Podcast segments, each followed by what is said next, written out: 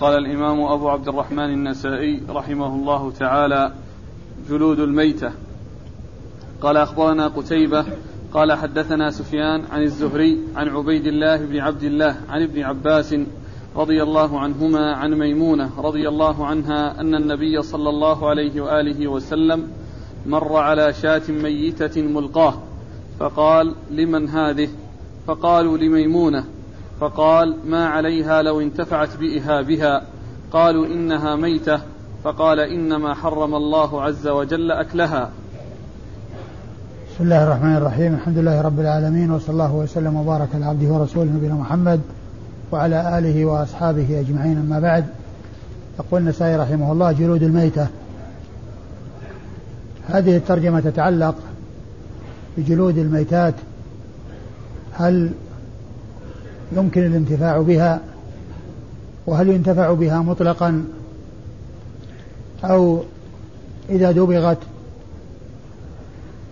أو أنه لا ينفع ينتفع بها مطلقا دبغت أو لم تدبغ؟ أو أن الانتفاع إنما هو بجلود مأكول اللحم إذا مات وأن غير مأكول اللحم لا يكون كذلك؟ أو أن أي هاب دبغ سواء كان مأكول اللحم أو غير مأكول اللحم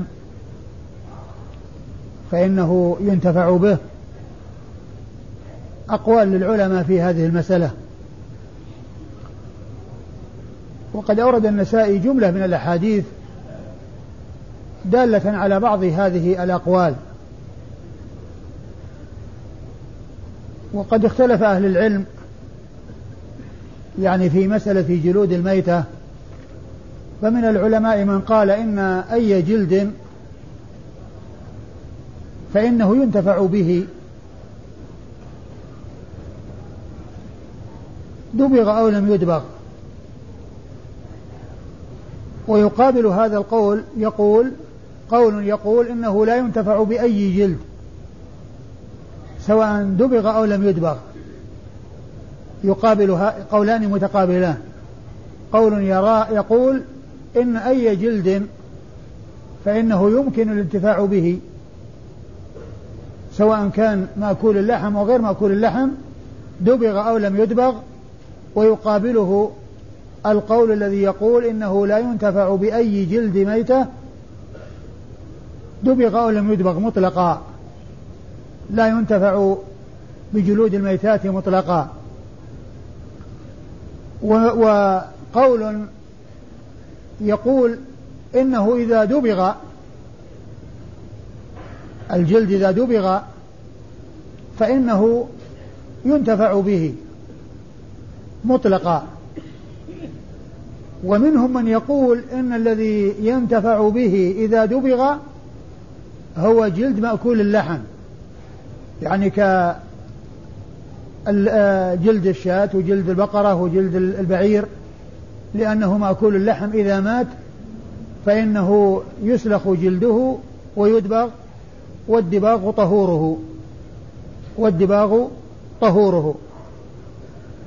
وستأتي الأحاديث التي يستدل بها لهذه الأقوال. وقد أورد النسائي حديث ميمونة رضي الله تعالى عنها عن ابن عباس عن ميمونة أن النبي صلى الله عليه وسلم مر على شاة ملقاة فقال لو أخذتم إهابها فانتفعتم به. قالوا يا رسول الله إنها ميتة. قال إنما حرم أكلها. فهذا الحديث استدل به من قال بعموم الانتفاع بجلود الميتات دبغت أو لم تدبغ. دبغت أو لم تدبغ لأنه ما ذكر الدباغ هنا. وإنما ميتة قال هل أخذتم إهابها فانتبعتم به. وما ذكر الدباغ. قالوا فيستفاد منها أو هذا يدل على الاستفادة منها دبغت أو لم تدبغ. وقد جاء في بعض الروايات يعني في رواية آه، الحديث الحديث ميمونة وحديث ابن عباس أو حديث ابن عباس الذي هو بقصة الشاة لميمونة ما يدل على أنها إذا على أن على أن ذلك يكون بدأ الدبغ. فيكون يعني ما جاء مطلقا في هذه الأحاديث مقيدا يعني يقيد بما جاء في بعضها من جهة أنه إذا دبغ فإنه ينتفع به. فيكون يعني يحمل المطلق على المقيد. لأن نفس القصة هي تتعلق بشاة لميمونة وقد جاء في بعضها أنه يدبغ وبعضها أنه لا يدبغ فيحمل المطلق على المقيد. وأنه إذا حصل دباغها فإنه يكون ذلك الدباغ طهور لذلك الجلد الذي هو جلد ميتة.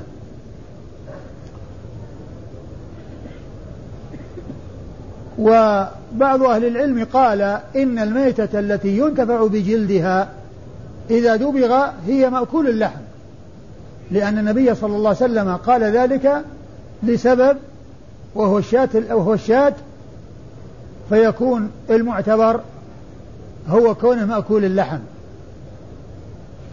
وقد جاء في بعض الروايات يعني ما يدل على أن ذكاته يعني آه، دباغه. يعني أن الميتة أو مأكول اللحم إذا ما إذا ذبح هو طاهر كلحمه. جلده طاهر إذا ذبح وهو مأكول اللحم. لكنه يدبغ لنظافته و وإلا فلو فلو استعمل غير مدبوغ وهو من مأكول اللحم فإنه يمكن ذلك. أما إذا كانت ميتة فإنها تختلف عن عن التي ذبحت.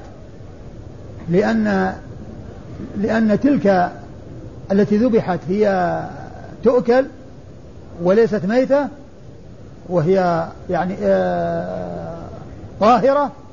وأما إذا ماتت فإنها نجسة. فلا يستفاد من جلدها إلا إذا دبغ. وأما إذا كانت غير مدبوغ غير يعني مذبوحة وغير ميتة فيستفاد بالجلد دبغ أو لم يدبغ. يستفاد بالجلد دبغ أو لم يدبغ لأن لأنها طاهرة ما في نجاسة. ما في نجاسة يعني تزيلها يزيلها الدباغ. نجاسة يزيلها الدباغ. إذا بعض أهل العلم قيد أو اعتبر ما جاء من السبب مقيدا للإطلاقات التي جاءت في بعض الأحاديث التي أيما إهاب دبغ فقد طهر يعني يقول أن هذا يكون مقصورا على ما يؤكل لحمه فإنه دباغه طهورة. وفي بعض الروايات أن ذكاته يعني دباغه يعني أن الدباغ له مثل الذكاة لأنه لو ذكي مأكول اللحم جلده طاهر. ولو ماتت أو مات مأكول اللحم ودبغ جلده يصير مثل المذكى لأن ذكاته دباغه. يعني ذكاته ذكاة جلد الميتة دباغ له يكون كالميتة التي كالتي ذبحت يعني بدون ذبحت فصارت يعني غير ميتة. فيكون جلدها طاهرا ولحمها كذلك مأكول وإذا كان مأكول اللحم يعني مات فإن أكله حرام وجلده يطهر بالدباغ ويكون الدباغ بمثابة الذكاة كأنه ذكي أو كأن الشاة ذكيت فيكون ذلك بمنزلة الذكاة قالوا فما جاء من التقييد أو من ذكر السبب وأنها شاة وهي مأكولة اللحم فإنه آه، آه، يكون مقصورا على مأكول اللحم. اقرأ المتن عن ابن عباس رضي الله عنهما عن ميمونة رضي الله عنها أن النبي صلى الله عليه وآله وسلم مر على شاة ميتة ملقاه. فقال لمن هذه؟ فقالوا لميمونة. فقال ما عليها لو انتفعت بإهابها قالوا إنها ميتة. فقال إنما حرم الله عز وجل أكلها. وهذا الحديث كما عرفنا فيه الإطلاق بدون ذكر الدبر ولكن الأحاديث التي جاء فيها ذكر الدبر يعني يكون هذا المطلق محمولا على ذلك المقيد. نعم. قال أخبرنا قتيبة. أخبرنا قتيبة ابن سعيد ابن جميل ابن طريف البغلاني ثقة أخرج له أصحاب كتب الستة. عن سفيان. عن سفيان بن عيينة المكي ثقة أخرج له أصحاب كتب الستة. عن الزهري. عن الزهري محمد بن مسلم بن عبيد الله بن شهاب الزهري ثقة فقيه أخرج له أصحاب كتب الستة. عن عبيد الله بن عبد الله. عن عبيد الله بن عبد الله بن عتبة بن مسعود وهو ثقة فقيه من فقهاء المدينة السبعة في عصر التابعين. وحديثه أخرجه أصحاب كتب الستة وفقهاء المدينة السبعة هم عبيد الله هذا عبيد الله بن عبد الله بن عتبة مسعود وعروة بن الزبير بن العوام والقاسم بن محمد بن أبي بكر الصديق وسعيد بن مسيب وخارجة بن زيد بن ثابت وسليمان بن يسار. هؤلاء ستة متفق على عدهم في الفقهاء السبعة في المدينة في عصر التابعين. والسابع منهم فيه ثلاث أقوال. قيل أبو بكر بن عبد الرحمن بن الحارث بن هشام وقيل أبو سلمة بن عبد الرحمن بن عوف وقيل سالم ابن عبد الله بن عمر ابن الخطاب. ستة متفق على عدهم في الوقع السبعة والسابع فيه ثلاثة أقوال. وعبيد الله هذا هو أحد الذين اتفق على عدهم في الفقهاء السبعة. وقد ذكر ابن القيم في أول كتابه إعلام الموقعين آه المفتين أو أهل الفتوى والفقه من الصحابة والتابعين في الأمصار المختلفة ولما جاء عند ذكر المدينة وذكر من كان فيها من الفقهاء من الصحابة وذكر الفقهاء من التابعين ذكر من بينهم الفقهاء السبعة هؤلاء. وذكر السابعة منهم أبو بكر بن عبد الرحمن بن الحارث بن هشام على أحد الأقوال الثلاثة في السابع. وأورد بيتين من الشعر فيه ذكر السبعة في البيت الثاني. فقال إذا قيل من في العلم سبعة أبو حرم روايتهم ليست عن العلم خارجة فقل هم عبيد الله عروة قاسم سعيد أبو بكر سليمان خارجة. سبعة في البيت الثاني ذكرت أسماؤهم دون أسماء آبائهم وإنما يعني في ذلك تذكير بهم والإنسان يتذكرهم ويعرف أنسابهم. هم عبيد الله الذي هو معنا عبيد الله بن عبد الله بن عتبة بن مسعود. هم عبيد الله عروة قاسم سعيد أبو بكر سليمان وخارجة نعم. عن ابن عباس. عن ابن عباس عبد الله بن عباس بن عبد المطلب ابن عم النبي صلى الله عليه وسلم وأحد العبادلة الأربعة من أصحابه الكرام وهم عبد الله بن عباس وعبد الله بن عمر وعبد الله بن عمر وعبد الله بن الزبير وهم من صغار الصحابة.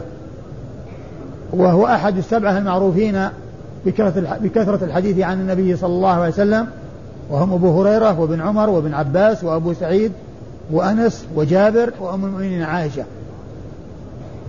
عن ميمونة أم المؤمنين بنت الحارث الهلالية آه وهي وحديثها أخرجه أصحاب كتب الستة. قال في الحديث لو انتفعت بإهابها ما معنى الإهاب الإهاب قيل إنه الجلد الذي لم يدبغ وقيل إنه الجلد مطلقا دبغ أو لم يدبغ يقال له إهاب يعني قيل إنه إذا لم يدبغ يطلق عليه إهاب فقط على ما لم يدبغ. فإذا دبغ لا يكون إهابا وإنما يكون جلدا. يطلق عليه جلد ولا ولا يطلق عليه إهاب. وقيل إن إهاب تطلق على المدبوغ وغير المدبوغ. نعم. قوله إنما حرم الله عز وجل أكلها. إنما حرم أكلها يعني فجلدها لا يؤكل ولكنه يطهر بالدباغ فينتفع به. وإنما جلدها لا يؤكل وقد حرم أكل الميتة فإذا طهر الجلد بالدباغ فإنه قد حصل له الطهور وزالت به عنه النجاسة وجاز الانتفاع به والاستفادة منه. بقيت الأشياء التي لا تؤكل كالشعر والسن من الميتة. بعض العلماء قال إن هذه لا تدخلها الحياة. يعني لا يعني يحلها الدم ولا يحلها يعني شيء ولا تلصق بها وإنما هي يعني آآ آآ ينتفع بها. بعض أهل العلم قال ينتفع بها لأنه لا تدخلها الحياة. فالشعر يجز ولا ولا يشعر به الحيوان الذي هو عليه لا يشعر به الحيوان الذي هو عليه والعظم يعني لا يعني كذلك يعني لا يدخله يعني يدخله الدم.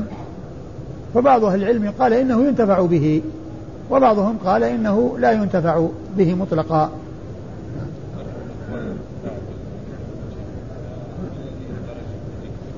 يعني نحن سنمر على على يعني الأحاديث التي فيها الدلالة على بعض هذه الأقوال. والذي يظهر والله تعالى أعلم أن الذي ينتفع به هو الذي يعني آآ آآ آآ يكون دباغه زكاته. وأما الذي يعني لا يحل أكله فالزكاة لا تنفع لا تؤثر فيه شيئا. زكاته لا لا تفيد. لو ذكي هو ميتة. لو ذكي هو ميتة. لكن الذي ينت الذي آه يؤكل لحمه يعني دباغه بمنزلة الزكاة. وأما الذي لا يؤكل لحمه لو ذكي ما نفعه شيء لأنه على ما هو عليه. لو ذكي ما نفعه شيء. فالذي يظهر أن الذي يدبغ يعني ال- الذي ينفع ينتفع به إذا دبغ هو مأكول اللحم. أما غير مأكول اللحم فإنه لا ينتفع به. ولهذا سيأتي النهي عن استعمال جلود السباع. نعم. وهي لا تؤكل. مسألة السن والشعر ذكرتم أن بعض أهل العلم قال بالانتفاع بها. نعم. هل الخلاف فيها مثل الجلد سواء كانت مأكولة اللحم أو غير مأكولة اللحم؟ لا الأمر أدري يختلف. لا, لا أدري. قال أخبرنا محمد بن سلمة والحارث بن مسكين قراءة عليه وأنا أسمع واللفظ له. عن ابن القاسم قال حدثني مالك عن ابن شهاب عن عبيد الله بن عبد الله عن ابن عباس رضي الله عنهما أنه قال مر رسول الله صلى الله عليه وآله وسلم بشاة ميتة كان أعطاها مولاة لميمونة زوج النبي صلى الله عليه وآله وسلم ورضي الله عنها. فقال هل انتفعتم بجلدها؟ قالوا يا رسول الله إنها ميتة. فقال رسول الله صلى الله عليه وآله وسلم إنما حرم أكلها. ثم ورد النسائي حديث ابن عباس وهو يتعلق بالشاة التي لميمونة وهنا ذكر لمولاتها. ولا تنافي بين ذلك لأنه أضيف إلى ميمونة لأنها هي هي يعني آه، هي السيدة لتلك التي هي مولاتها فأضيف إليها وهنا أضيف إلى المولاة وأنه تصدق عليها عليها بها كانت تصدق عليها بها وكان النبي صلى الله عليه وسلم يعرفها. وأنها لها فرأها ميتة. فقال لو أخذتم إهابها فانتفعتم به. وهو مثل الذي قبله يعني فيه الانتفاع بإهاب الميتة وهي من مأكول اللحم لأنها شاة لأنها شاة وذلك إنما يكون بعد الدباغ كما سيأتي في بعض الأحاديث التي تدل على التقييد بالدباغ. وعلى هذا فهذه الرواية مثل التي قبلها. نعم. قال أخبرنا محمد بن سلمة. محمد بن سلمة المرادي المصري وهو ثقة أخرج حديث مسلم وأبو داود والترمذي والنسائي. والنسائي بن ماجه. أخرج حديث مسلم وأبو داود والنسائي وابن ماجه. وهو وهو محمد بن سلمة المصري المرادي غير محمد بن سلمة ال- ال- ال- الباهلي لأن لأن هذا من شيوخه وذاك من شيوخ شيوخه. هذا من طبقة شيوخه وذاك من طبقة شيوخ شيوخه. فإذا جاء محمد بن سلمة يروي عنه النسائي المراد به المصري المرادي. وإذا جاء يروي عنه بواسطة فالمراد به ال- ال- ال- ال- الباهلي آه، آه، محمد بن سلمة ال- ال- الباهلي. نعم. والحارث بن مسكين. والحارث المسكين ثقة أخرج له أبو داود والنسائي. عن ابن القاسم. عن ابن القاسم عبد الرحمن بن القاسم. وهو ثقة أخرج حديث البخاري وأبو داود في المراسيل والنسائي. عن مالك. عن مالك بن أنس إمام دار الهجرة وهو الإمام المشهور أحد الفقهاء الأربعة آه، أصحاب المذاهب الأربعة المشهورة من مذاهب أهل السنة. وهم أبو حنيفة ومالك والشافعي وأحمد. عن ابن شهاب عن عبيد الله عن ابن عباس. وقد مر ذكر الثلاثة. قال أخبرنا عبد الملك بن شعيب بن الليث بن سعد قال حدثني أبي عن جدي عن ابن أبي حبيب يعني يزيد عن حفص بن الوليد عن محمد بن مسلم عن عبيد الله بن عبد الله حدثه أن ابن عباس رضي الله عنهما حدثه أنه قال أبصر رسول الله صلى الله عليه وآله وسلم شاة ميتة لمولاة لميمونة وكانت من الصدقة فقال لو نزعوا جلدها فانتفعوا به قالوا إنها ميتة قال إنما حرم أكلها. وهذا أيضا حديث ابن عباس من طريق أخرى وهو مثل مثل التي قبلها. ليس فيه ذكر الدباغ وفيه ذكر الانتفاع وهو خاص بشاة يعني من مأكول اللحم. فإذا دبغ فإنه يطهر وينتفع به كما جاء ذلك مقيدا في بعض آه، آه، الروايات الأخرى. نعم. قال أخبرنا عبد الملك بن شعيب بن الليث بن سعد. وهو ثقة أخرج حديثه مسلم وأبو داود والنسائي ومثله أبوه شعيب بن الليث ثقة أخرج حديثه مسلم وأبو داود والنسائي وجده الليث بن سعد المصري ثقة فقيه أخرج له أصحاب كتب الستة. عن ابن أبي حبيب. عن ابن أبي حبيب يزيد بن أبي حبيب المصري وهو ثقة أخرج له أصحاب كتب الستة. حفص عن حفص بن الوليد. عن حفص بن الوليد وهو ثقة. صدوق أخرجه النسائي. وهو صدوق أخرج حديثه النسائي وحده. عن محمد بن مسلم عن عبيد الله عن ابن عباس. محمد بن مسلم هذا هو الزهري. جاء هنا باسمه واسم أبيه. وكثيرا ما يأتي الزهري أو ابن شهاب. وقليلا ما يأتي باسمه محمد بن مسلم. وهنا جاء باسمه. وفي الروايات السابقة بنسبته. نعم. قال أخبرني عبد الرحمن بن خالد القطان الرقي قال حدثنا حجاج قال قال ابن جريج أخبرني عمرو بن دينار قال أخبرني عطاء منذ حين عن ابن عباس رضي الله عنهما أنه قال أخبرتني ميمونة رضي الله عنها أن شاة ماتت فقال النبي صلى الله عليه وآله وسلم ألا دفعتم نعم دفعتم في بعض النسخ دبغتم. والدبغ هو الأقرب. نعم. ألا دفعتم إهابها فاستمتعتم به. ثم أورد النسائي حديث ابن عباس حديث ميمونة رضي الله عنها في قصة الشاة الميتة فقال هلا أخذتم إهابها أو أو دبغتم إهابها فانتفعتم به؟ يعني جاء في بعض الروايات جاء في الرواية دفعتم. وقيل المقصود منها أخذتم فانتفعتم. أو يعني أبعدتموه يعني من من من جلد من من لحمها يعني دفعتموه عن جلدها بسلخه وتمييزه عنها وعلى هذا تكون رواية مثل الرواية السابقة. مطلقة ما فيها ذكر الدبغ. ما فيها ذكر الدبغ. وفي بعض النسخ دبغتم. وعلى هذا تكون يعني الروايات مقيدة بالدبغ كما سيأتي مصرحا به في بعض الروايات.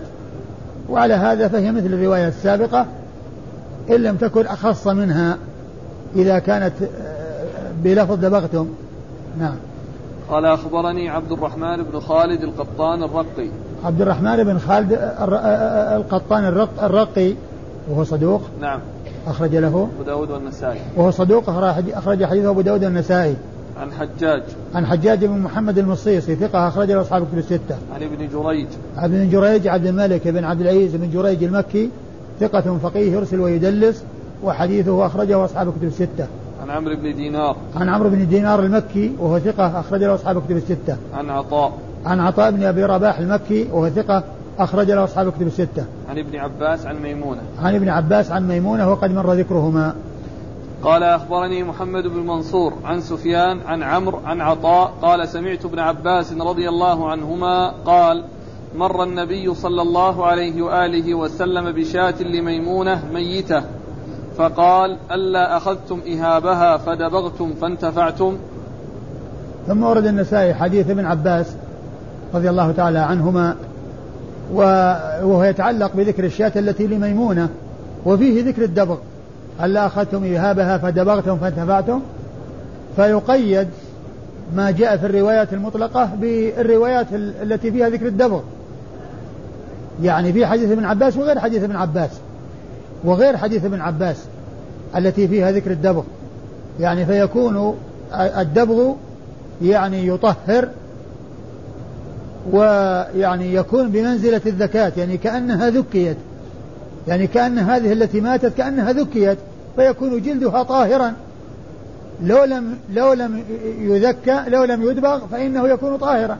لكنه إذا لم يدبغ لم لم تذكى وكانت ميتة فالدباغ بمنزلة الذكاة يعني معناه يكون طاهرا بالدباغ كما أنه يكون طاهرا بالذكاة إذا ذكيت. ويحمل المطلق على المقيد. نعم. قال أخبرني محمد بن منصور. محمد بن منصور الجواز المكي ثقة أخرج حديثه النسائي وحده. عن سفيان. عن سفيان هو بن عيينة المكي ثقة أخرج أصحاب كتب الستة. عن عمرو بن دينار عن عطاء عن ابن عباس. وقد مر ذكر الثلاثة.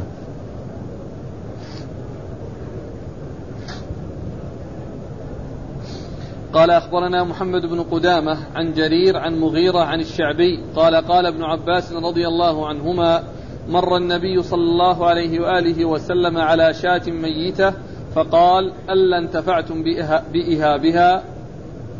ثم ورد النسائي حديث ابن عباس من طريق أخرى وفيه ذكر آه، آه، آه، المرور بالشاة مرور الرسول صلى الله عليه وسلم بالشاة الميتة وقوله هل انتفعتم بإهابها لكن ما في ذكر الدبغ. فيكون من الروايات المطلقة التي تحمل على المقيد. نعم. قال أخبرنا محمد بن قدامة محمد بن قدامة المصيصي وهو ثقة أخرج حديثه. أبو داود والنسائي بن ماجه. أبو داود والنسائي بن ماجه. عن جرير. عن جرير بن عبد الحميد الضبي وهو ثقة أخرج أصحاب كتب الستة. عن مغيرة. عن مغيرة بن مقسم الضبي وهو ثقة أخرج أصحاب كتب الستة. عن الشعبي. عن الشعبي عامر بن شراحيل. الشعبي ثقة أخرج له أصحاب كتب الستة. عن ابن عباس. عن ابن عباس وقد مر ذكره. قال أخبرنا محمد بن عبد العزيز بن أبي رزمة قال أخبرنا الفضل بن موسى عن إسماعيل بن أبي خالد عن الشعبي عن عكرمة عن ابن عباس عن سودة زوج النبي صلى الله عليه وآله وسلم ورضي الله عنها أنها قالت ماتت شاة لنا فدبغنا مسكها فما زلنا ننبذ, ننبذ فيه ننبذ فيها حتى صارت شنا. ثم ورد النسائي حديث ابن عباس عن عن ميمونة عن سودة. نعم. عن سودة يقول؟ نعم نعم. عن سودة رضي الله عنها سودة بنت زمعة أم المؤمنين. وهذه قصة أخرى قالت ماتت شاة لنا فأخذنا إهابها فدبغنا مسكها. فدفع فدبغنا مسكها المسك هو الجلد. المسك هو الجلد. فدبغنا مسكها فانتفعنا به. فما زلنا ننبذ فيه. فما زلنا ننبذ فيه يعني ينبذون فيه ال آه، يعني ال آه، التمر. يعني آه، ينبذونه فيه يعني حتى يعني يكون يعني ماء حلوا أو ينبذون فيه غيره. وقد سبق أن عرفنا أن الرسول صلى الله عليه وسلم في أول الأمر نهى عن الانتباذ في أنواع من من الأوعية التي تكون غليظة وسميكة وأنه قد يحصل الإسكار ولا يتبين على الوعاء شيء من ذلك. وفي آخر الأمر جاء نصف ذلك قال كنت نهيتكم عن الانتباذ في أوعية فانتبذوا في كل وعاء ولا تشربوا مسكرا. يعني بشرط أن لا تدعوه حتى يسكر. وإنما ينتبذون فترة يعني قصيرة لا يصل فيها إلى حد الإسكار ثم ينتفعون به. يعني يضعون التمر حتى يعني آه يكون ماء, ماء حلوا أو يعني يختلط يعني بهذا فيكون الماء حلوا هذا يقال له انتباذ فقال قالت فما زلنا ننتبذ به حتى أصبح شنا يعني القربة القديمة الشن الذي مضى عليها وقت طويل وحتى صارت يعني آه شنا يعني عتيقة قديمة لطول مكثها. وهو ال- الذي يعني الشن هو الذي يصير له صوت. ولهذا يقال يعني عن الشخص الذي آه يعني آه يعني ما يكون يعني ثابت يقال يقعقع له بالشنان نعم. قال أخبرنا محمد بن عبد العزيز بن أبي رزمة. محمد بن عبد العزيز بن أبي رزمة وهو صدوق. ثقة أخرج له البخاري وأصحاب السنن. وهو ثقة أخرج له البخاري وأصحاب السنن. عن الفضل بن موسى. عن الفضل بن موسى المروزي ثقة أخرج له أصحاب الكتب الستة. عن إسماعيل بن أبي خالد. عن إسماعيل بن أبي خالد وهو ثقة أخرج له أصحاب الكتب الستة. عن الشعبي عن عكرمة. عن الشعبي مر ذكره عكرمة هو مولى ابن عباس. وهو ثقة أخرج له أصحاب الكتب الستة عن ابن عباس وقد مر ذكره عن سودة بنت زمعة أم المؤمنين رضي الله عنها وأرضاها وحديثها أخرجه أصحاب الكتب الستة سودة سودة بنت زمعة أم المؤمنين إيش فيه؟ ما خرج لها أصحاب الكتب؟ لا من خرج لها؟ البخاري وأبو داود والنسائي البخاري وأبو داود والنسائي فقط؟ نعم البخاري وأبو داود والنسائي قال أخبرنا قتيبة وعلي بن حجر عن سفيان عن زيد بن أسلم عن ابن وعلة عن ابن عباس رضي الله عنهما أنه قال قال رسول الله صلى الله عليه وآله وسلم أيما إهاب دبغ فقد طهر. ثم ورد النسائي حديث ابن عباس رضي الله تعالى عنهما وقوله قوله أيما إهاب دبغ فقد طهر.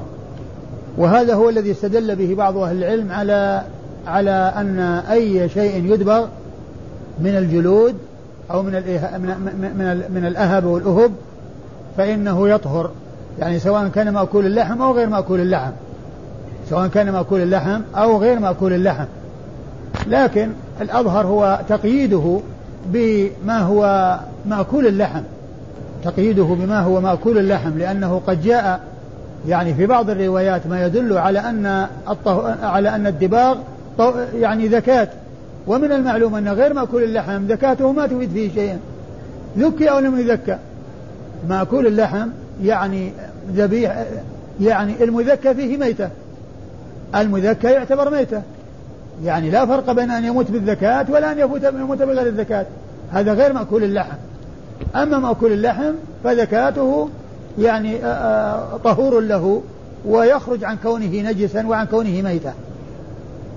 وأما الذي غير مأكول اللحم فإنه ذكي لم يذكى هو ميتا وما دامت الذكاة لا تفيده شيئا فالدباغ لا يفيده شيئا. وإنما الدباغ يفيد ما تنفع فيه الزكاة إذا لم تحصل الزكاة. يقوم مقام الزكاة.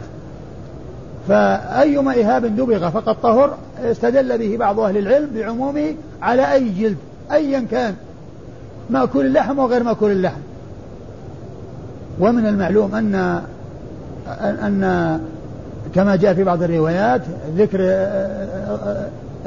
الدباغ أنه طهور وأنه زكاة يعني ينفع فيما تنفع فيه الزكاة.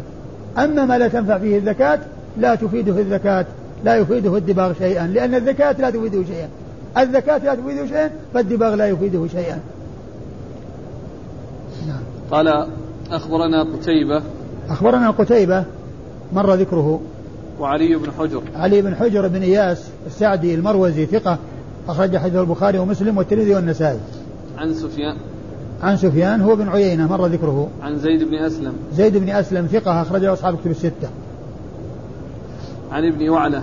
عن ابن وعلة هو عبد الرحمن ابن وعلة وهو صدوق أخرج له مسلم وأصحاب السنن. وهو صدوق أخرج حديثه مسلم وأصحاب السنن الأربعة. عن ابن عباس.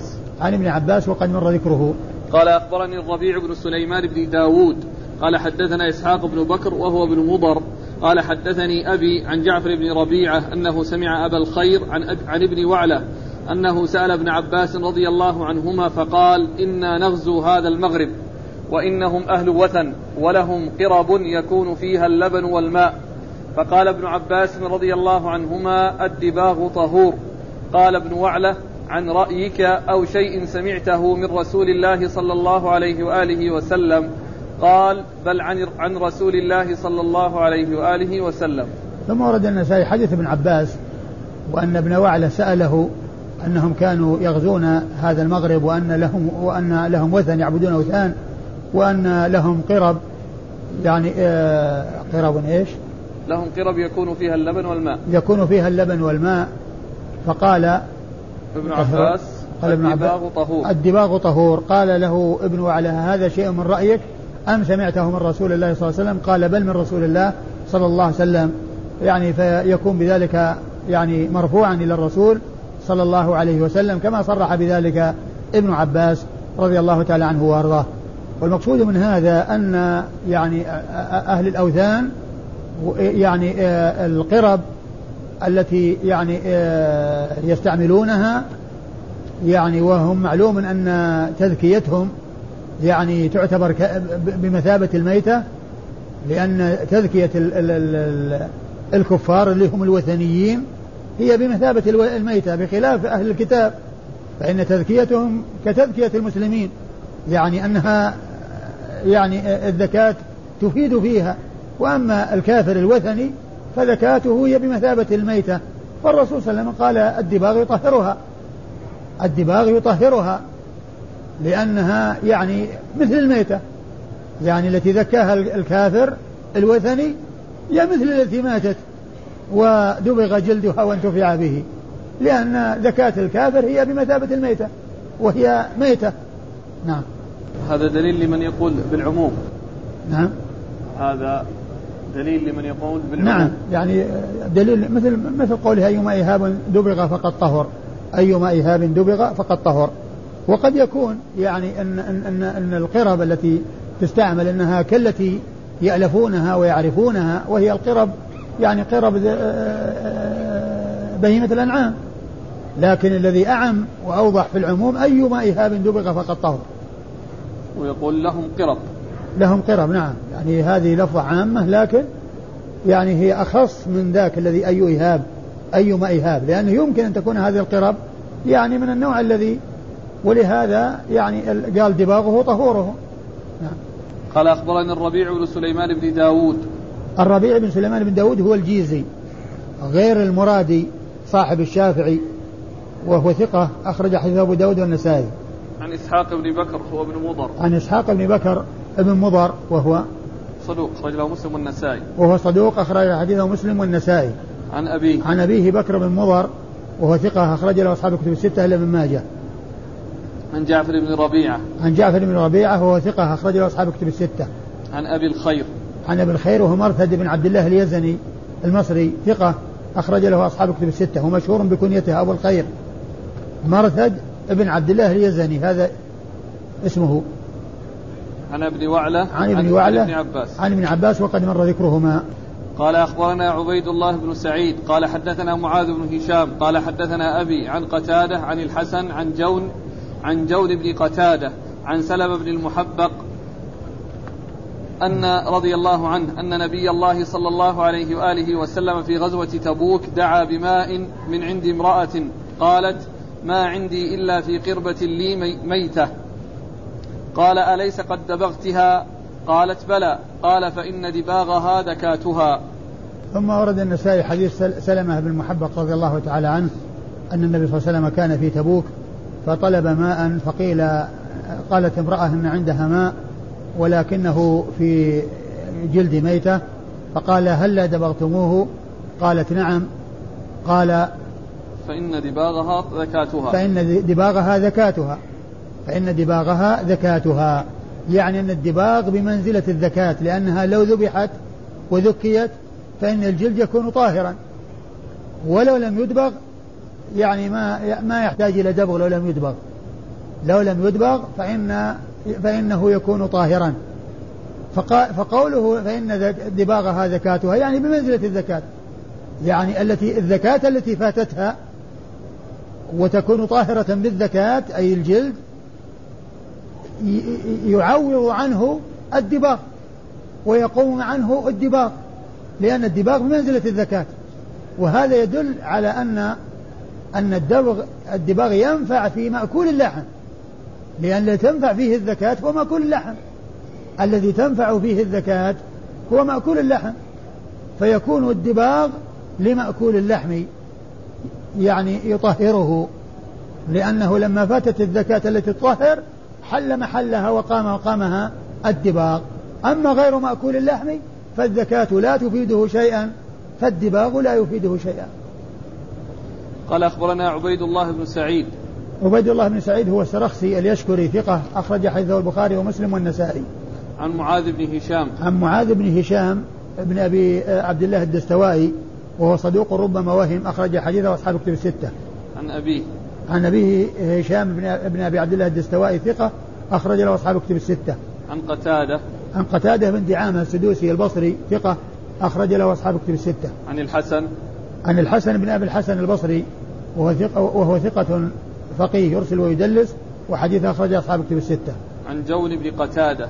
عن جون بن قتادة وهو مقبول. أخرج له أبو داود والنسائي. وهو مقبول أخرج حديثه أبو داود والنسائي. عن سلمة بن المحبق. عن سلمة بن المحبق صاحب رسول الله صلى الله عليه وسلم وحديثه أخرجه أصحاب السنن. أبو داود والنسائي بن ماجه. وحديثه أخرجه أبو داود والنسائي وابن ماجه. قال أخبرنا الحسين بن منصور بن جعفر النيسابوري قال حدثنا الحسين بن محمد قال حدثنا شريك عن الأعمش عن عمار بن عمير عن الأسود عن عائشة رضي الله عنها أنها قالت سئل النبي صلى الله عليه وآله وسلم عن جلود الميتة فقال دباغها طهورها. ثم أورد النسائي حديث عائشة رضي الله عنها سئل رسول الله صلى الله عليه وسلم عن دباغ عن جلود الميتة فقال دباغها طهورها. فقال دباغها طهورها أنه يطهرها الدباغ وهذا يمكن أن يستدل به للعموم لأنه سئل عن جلود الميتة مطلقا. فقال دباغها آه طهورها يعني يطهرها الدباغ. قال أخبرنا الحسين بن منصور بن جعفر النيسابوري. الحسين بن منصور بن جعفر النيسابوري وهو ثقة أخرجه البخاري والنسائي. وهو ثقة أخرج حديث البخاري والنسائي. عن الحسين بن محمد. عن الحسين بن محمد وهو بن بهرام. بن بهرام نعم. تميمي وهو ثقة أخرج له. أصحاب الكتب. ثقة أخرج له أصحاب الكتب الستة. عن شريك. عن شريك بن عبد الله النخعي القاضي الكوفي وهو وهو صدوق كثير الخطأ. أو يخطئ كثيرا أخرج حديث البخاري تعليقا ومسلم وأصحاب السنة الأربعة. عن الأعمش. عن الأعمش سليمان بن مهران الكاهلي الكوفي ثقة أخرج له أصحاب الكتب الستة. عن عمارة بن عمير. عن عمارة بن عمير وهو ثقة أخرج أصحاب الكتب. نعم. وهو ثقة أخرج له أصحاب الكتب الستة. عن الأسود. عن الأسود بن يزيد بن قيس النخعي ثقة أخرج له أصحاب الكتب الستة. عن عائشة. عن عائشة أم المؤمنين رضي الله عنها وأرضاها وهي أحد أو هي واحدة من سبعة أشخاص عرفوا بكثرة الحديث عن النبي صلى الله عليه وسلم. قال أخبرنا عبيد الله بن سعد بن إبراهيم بن سعد قال حدثنا عمي قال حدثنا شريك عن الأعمش عن إبراهيم عن الأسود عن عائشة رضي الله عنها أنها قالت سئل رسول الله صلى الله عليه وآله وسلم عن جلود الميتة فقال دباغها ذكاتها. ثم ورد النسائي حديث عائشة رضي الله عنها من طريق أخرى وفيه ذكر أن الدباغ ذكاة يعني وهذا يعني يبين أن المقصود مأكول اللحم لأن هذا هو الذي تنفع فيه الزكاة. فالدباغ يقوم مقام الزكاة في حق الميت منه. وغير مأكول اللحم لا تنفع فيه الزكاة. يعني إذا يحمل ما جاء في حديثها المتقدم على ما جاء في هذا الحديث من أن المقصود من ذلك هو مأكول اللحم. وهو الذي يطهره الدباغ. لأنه هنا عبر بالذكاة والذكاة إنما تنفع في مأكول اللحم. دون الذي لا يؤكل لحمه فهو ميتة ذبح أو لم يذبح. ذكي أو لم يذكى. نعم. قال أخبرنا عبيد الله بن سعد بن إبراهيم بن سعد. عبيد الله بن سعد بن إبراهيم بن سعد وهو ثقة أخرج حديث البخاري والترمذي والنسائي. وأبو داود. البخاري وأبو داود والترمذي والنسائي. عن عمه عن عمه يعقوب بن إبراهيم وهو ثقة أخرجه أصحاب كتب الستة. عن شريك عن الأعمش عن إبراهيم. عن شريك عن الأعمش وقد مر ذكره عن إبراهيم وهو النخعي وهو ثقة فقيه أخرج حديث أصحاب كتب الستة. عن الأسود عن, عن الأسود عن عائشة وقد مر ذكرهما. قال أخبرنا أيوب بن محمد الوزان قال حدثنا حجاج بن محمد قال حدثنا شريك عن الأعمش عن إبراهيم عن الأسود عن عائشة رضي الله عنها عن النبي صلى الله عليه وآله وسلم أنه قال زكاة الميتة دباغها. ثم أورد النسائي حديث عائشة من طريق أخرى وفيه ذكر الزكاة. ذكر ذكاء ذكاء دباغ دباغ. قال زكاة الميتة دباغها. زكاة الميتة دباغها يعني أن أنها إذا دبغت فإنه يكون بمثابة الزكاة لها. لأن يعني آه ليس المقصود به أنها إذا إذا ذبحت وقطع رأسها وقد ماتت يكون دباغا لها ما ينفع. وإنما المقصود منها أن الدباغ ذكاة يعني كالذي تقدم وليس المقصود أنها الميتة تذكى. إيش إيش فائدة من تذكية الميتة؟ ذكيت ولم تذكى ما, ما دام ماتت خلاص. يعني وإنما ينفع يعني قبل أن تخرج الروح. ولهذا قالوا نطيح وما أكل السبع إلا ما ذكيته. يعني ما أدركتموه وفيه حياة وذكيتموه فإنه ينفع. أما إن خرجت روحه قبل أن تذكوه فإنه صار ميتا. فذكاة أو قطع رأس الميتة وجوده مثل عدمه وإنما المقصود منه أن أن الدباغ ذكاة بمنزلة الذكاة. نعم. قال أخبرنا أيوب بن محمد الوزان. أيوب بن محمد الوزان هو؟ ثقة أخرجه أبو داود والنسائي بن ماجه. ثقة أخرج حديثه أبو داود والنسائي وابن ماجه. عن حجاج بن محمد عن شريك عن الأعمش عن إبراهيم عن الأسود عن عائشة. وكلهم مر ذكرهم. قال أخبرنا إبراهيم بن يعقوب قال حدثنا مالك بن إسماعيل قال حدثنا إسرائيل عن الأعمش عن إبراهيم عن الأسود عن عائشة رضي الله عنها أنها قالت قال رسول الله صلى الله عليه وآله وسلم زكاة الميتة دباغها. ثم ورد النسائي حديث عائشة من طريق أخرى وفيه زكاة الميتة دباغها يعني عكس الذي تقدم وأن المقصود هو أن الدباغ بمنزلة الزكاة. أيوه. قال أخبرنا إبراهيم بن يعقوب. هو الجوزجاني وهو ثقة أخرج حديثه أبو داود والترمذي. والنسائي. أبو أبو داود والترمذي والنسائي. عن مالك بن إسماعيل. عن مالك بن إسماعيل وهو ثقة أخرجه أصحاب كتب الستة. عن إسرائيل. عن إسرائيل بن, بن يونس بن أبي, بن, أبي, بن أبي إسحاق وهو ثقة أخرجه أصحاب الكتب عن الأعمش عن إبراهيم عن الأسود عن عائشة. وقد مر ذكر الأربعة. قال رحمه الله ما يدبغ به جلود الميتة نعم. قال أخبرنا سليمان بن داود عن ابن وهب قال أخبرني عمرو بن الحارث والليث بن سعد عن كثير بن فرقد أن عبد الله بن مالك أن عبد الله بن مالك بن حذافة حدثه عن العالية بنت سبيع أن ميمونة رضي الله عنها زوج النبي صلى الله عليه وآله وسلم حدثتها أنه مر برسول الله صلى الله عليه وآله وسلم رجال من قريش يجرون شاة لهم مثل الحصان. فقال لهم رسول الله صلى الله عليه وآله وسلم لو أخذتم إهابها قالوا إنها ميتة. فقال رسول الله صلى الله عليه وآله وسلم يطهرها الماء والقرض. ثم ورد النسائي هذه الترجمة وهي ما يدبغ به جلود الميتة. ما يدبغ به نعم جلود الميتة. جلود الميتة يعني ما هو الشيء الذي يدبغ به. آه، أورد النسائي حديث ميمونة. نعم. أن النبي صلى الله عليه وسلم أو أنه مر بالنبي صلى الله عليه وسلم رجال يجرون شاة ميتة كالحصان يعني ضخامتها و يعني وحسنها. فقال هل أخذتم إهابها فانتفعتم به؟ قالوا إنها ميتة. قالوا إنها ميتة. فقال عليه, عليه, عليه الصلاة والسلام يطهره الماء والقرض. فالقرض هو نبات يدبغ به. نبات يدبغ به. يعني آه يعني يجمع بين الماء و, و, و وهذا النبات فيكون الدباغ بذلك.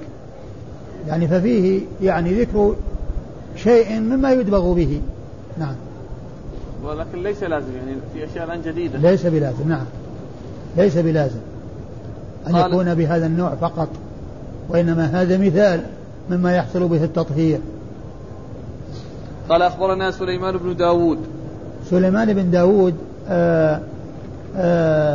هو أبو الربيع المصري وهو ثقة أخرج حديثه أبو داود والنسائي أبو داود والنسائي عن ابن وهب عبد وهب عبد الله بن وهب المصري ثقة فقيه أخرج له أصحاب الكتب الستة. عن عمرو بن الحارث. عن عمرو بن الحارث المصري ثقة أخرج له أصحاب الكتب الستة. والليث بن سعد. والليث بن سعد كذلك مر ذكره. عن كثير بن فرقد. عن كثير بن فرقد المصري وهو ثقة.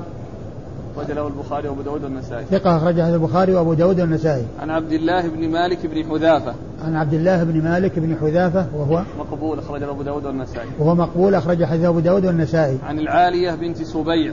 عن العالية بنت سبيع وقد وثقها العجلي وحديث عند أبو داود والنسائي. عند أبي داود والنسائي. عن ميمونة.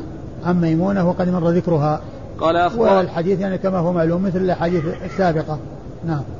قال أخبرنا إسماعيل بن مسعود قال حدثنا بشر يعني ابن المفضل قال حدثنا شعبة عن الحكم عن ابن أبي ليلى عن عبد الله بن عكيم قال قرئ علينا كتاب رسول الله صلى الله عليه وآله وسلم وأنا غلام شاب ألا, انتف... ألا تنتفعوا من الميتة بإهاب ولا عصب. ثم ورد النسائي حديث عبد الله بن عكيم وهو من التابعين مخضرم وقد سمع كتاب رسول الله صلى الله عليه وسلم إلى جهينة وهو شاب وفيه ألا تنتفعوا من الميتة بإهاب ولا عصب. وهذا يعني هذا هو الذي يستدل به من قال إنه لا ينتفع من الميتة بشيء مطلقا لا بدبغ ولا بغير دبغ لا بدبغ ولا بغير دبغ. لكن يعني آه جمع أهل العلم أو وفق أهل العلم بينه وبين ما قبله بأن قالوا إن هذا محمول على ما إذا لم يدبغ وقالوا إن الإهاب يطلق على ما لم يدبغ في بعض على أحد الأقوال يعني في اللغة. والقول الثاني يطلق على الجلد دبغ أو لم يدبغ لكن قالوا فهذا النهي الذي جاء يكون محمولا على الإهاب الذي لم يدبغ أما إذا دبغ فقد جاء ما يدل على أنه ينتفع به على أنه ينتفع به إذا دبغ.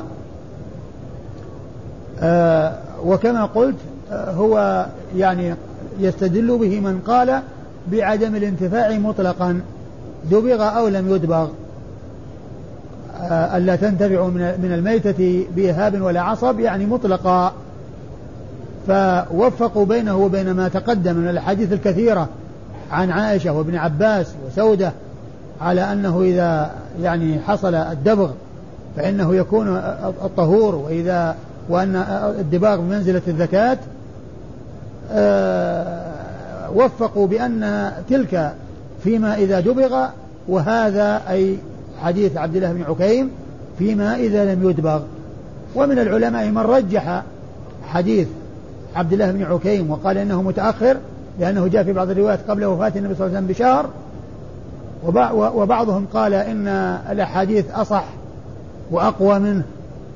ولكن يعني كونه يوفق بينها بأن يحمل يعني ما جاء في المنع على ما إذا لم يدبغ وما جاء في الأحاديث على الانتفاع فيما إذا دبغ هو الأولى والأظهر. نعم. قال أخبرنا إسماعيل بن مسعود أخبرنا إسماعيل بن مسعود أبو مسعود البصري ثقة أخرج حديثه النسائي وحده. عن بشر يعني ابن المفضل. بشر يعني ابن المفضل وهو ثقة أخرجه أصحاب الكتب. عن شعبة عن الحكم. عن شعبة بن الحجاج الواسطي ثم البصري ثقة أخرجه أصحاب الكتب الستة. عن الحكم وهو بن عتيبة الكوفي وهو ثقة أخرجه أصحاب الكتب الستة. عن ابن أبي ليلى. عن ابن أبي ليلى عبد الرحمن بن أبي ليلى الكوفي وهو ثقة أخرج له أصحاب الكتب الستة. عن عبد الله بن عكيم. عن عبد الله بن عكيم وهو مخضرم أخرج حديثه. مسلم وأصحاب السنن. أخرج حديث مسلم وأصحاب السنن الاربعه قال أخبرنا محمد بن قدامة قال حدثنا جرير عن منصور عن الحكم عن عبد الرحمن بن أبي ليلى عن عبد الله بن عكيم أنه قال كتب إلينا رسول الله صلى الله عليه وآله وسلم ألا تستمتعوا من الميتة باهاب ولا عصب. ثم ورد النسائي حديث عبد الله بن عكيم وهو مثل ما تقدم. قال أخبرنا محمد بن قدامة عن جرير عن منصور آه، مر ذكر محمد بن قدامة وهو جرير ومنصور هو بن معتمر وهو ثقة أخرجه أصحاب الكتب الستة. عن الحكم عن عبد الرحمن بن أبي ليلى عن عبد الله بن عكيم. وقد مر ذكر الثلاثة.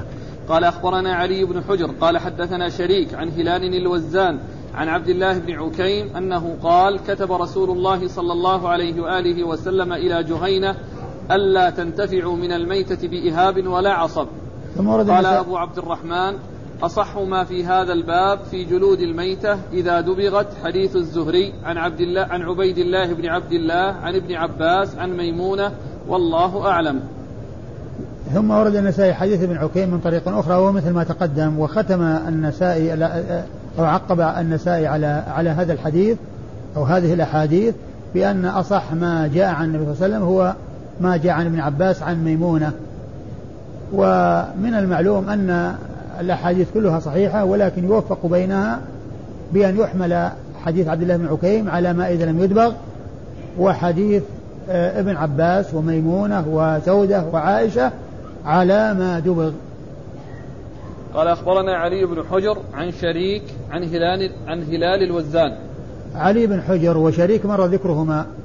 علي بن حجر عن شريك إيه؟ عن هلال عن هلال الوزان.